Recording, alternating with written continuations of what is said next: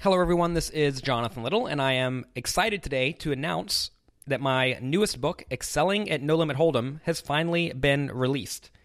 You can get information on it at jonathanlittlepoker.com slash jlexcelling, all lowercase, or you can just go to jonathanlittlepoker.com, and I'm sure there will be a link about it there.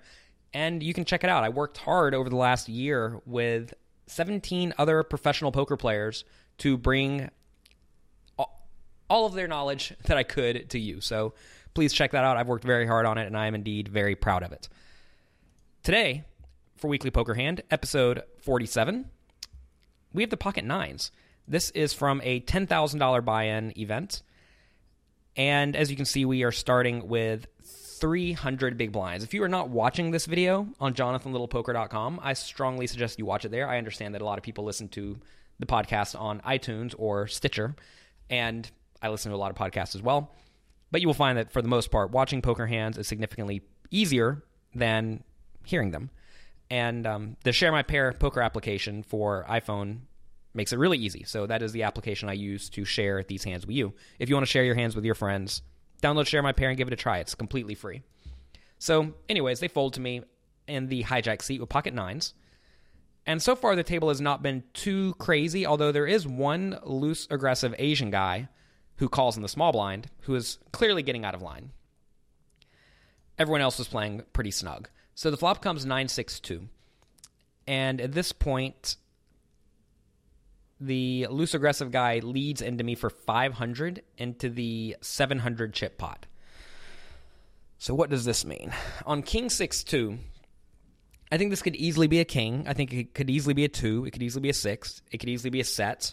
It could also be one of the various draws, like 5 4, or it could be just complete air, or maybe an ace high. So if this player was a really tight passive player, I think I would actually fold.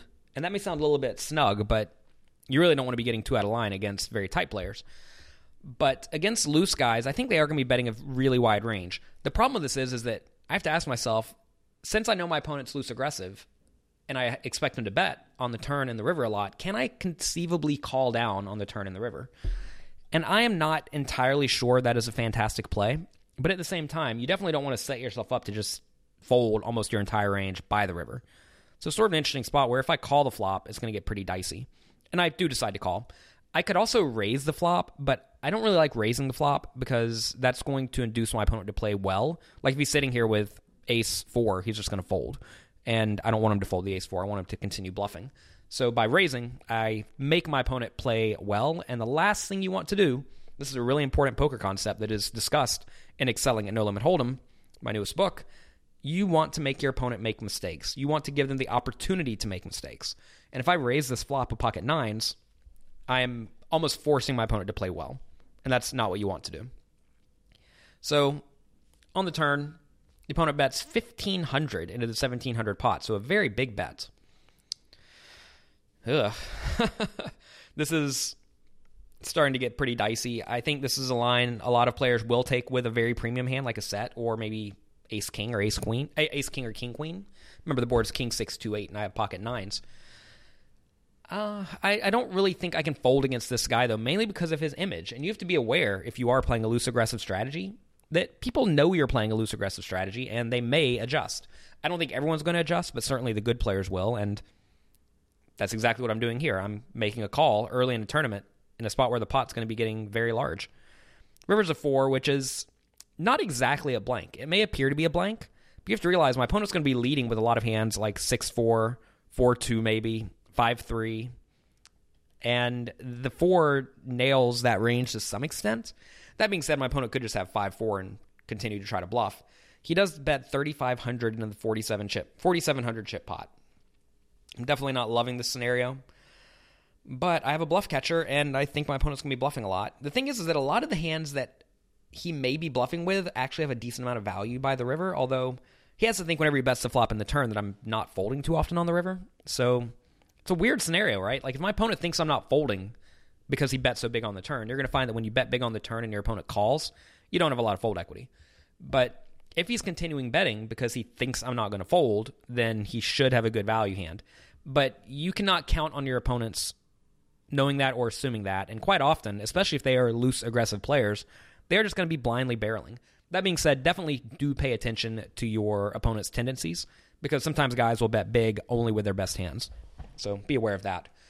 Anyways, he bets 3,500 on the river, and I elect to not fold. And he shows me nothing. He takes his cards and he deposits them in the muck, and we win a nice pot early in the $10,000 tournament. So pretty nice. You'll find that this, whenever this scenario goes down where your opponent does run a fairly big bluff, that's often going to make him afraid to bluff you in the future. And for that reason, quite often you get to have your way with the table. And that is actually exactly what happened in this tournament. And I ended up doing reasonably well in it. So yeah, that is going to be it for this week. Definitely check out the newest my newest book with all of the other poker players involved, including Phil Hellmuth, Olivier Busquet, Liv Boeree, Jared Tendler, and many, many others. Check it out, jonathanlittlepoker.com slash JLExcelling. I actually did an interview for that or about, about the book with Poker News, and that's actually at jonathanlittlepoker.com slash excelling. So either way, you can find the book. Check it out, and please let me know what you think. If you've enjoyed this podcast, definitely share it with your friends. I'll talk to you next week.